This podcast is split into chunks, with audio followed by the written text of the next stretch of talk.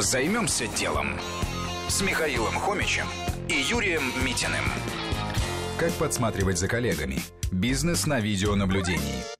Эта история началась, когда выпускник МГТУ Владимир Еремеев пришел к своему начальнику и предложил бизнес-идею. Суть проста – видеонаблюдение с мобильного телефона. Вы ставите веб-камеру, подключаетесь к ней с вашего гаджета и смотрите за происходящим, где бы вы ни были. Начальнику идея не понравилась, и Владимир уволился, основав компанию iVideon. На старте главная задача состояла в том, чтобы сделать приложение простым и понятным любой домохозяйке. Нажал кнопку на телефоне и уже видишь, что происходит в офисе или квартире, чем занимаются твои коллеги или как убирается домработница, например, на вилле в Испании. При этом в трансляции никакой рекламы. Естественно, видео можно сохранить в облачных сервисах. Денег на проект у программиста не было. Тогда Владимир вместе со своим бизнес-партнером Андреем Юдниковым продали свои квартиры и выручили около 5 миллионов рублей, которые и пустили в дело.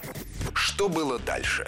После завершения разработки появились клиенты. Первой ласточкой стал всем известный фастфуд по продаже печеной картошки. Сеть столкнулась с резкими колебаниями выручки. Сервис ребят показал, что сотрудники продавали продукты, минуя кассу, и даже организовали свою доставку обедов в ближайшие офисы. Так как приложение можно скачать в App Store и Google Play, теперь у сервиса есть клиенты по всему миру. При помощи камер бизнесмены наблюдают за своими офисами, а обычные люди за детьми, няней, домом и домашними питомцами. Оборот бизнеса 250 миллионов рублей. В апреле компания откроет свои офисы в США и Европе.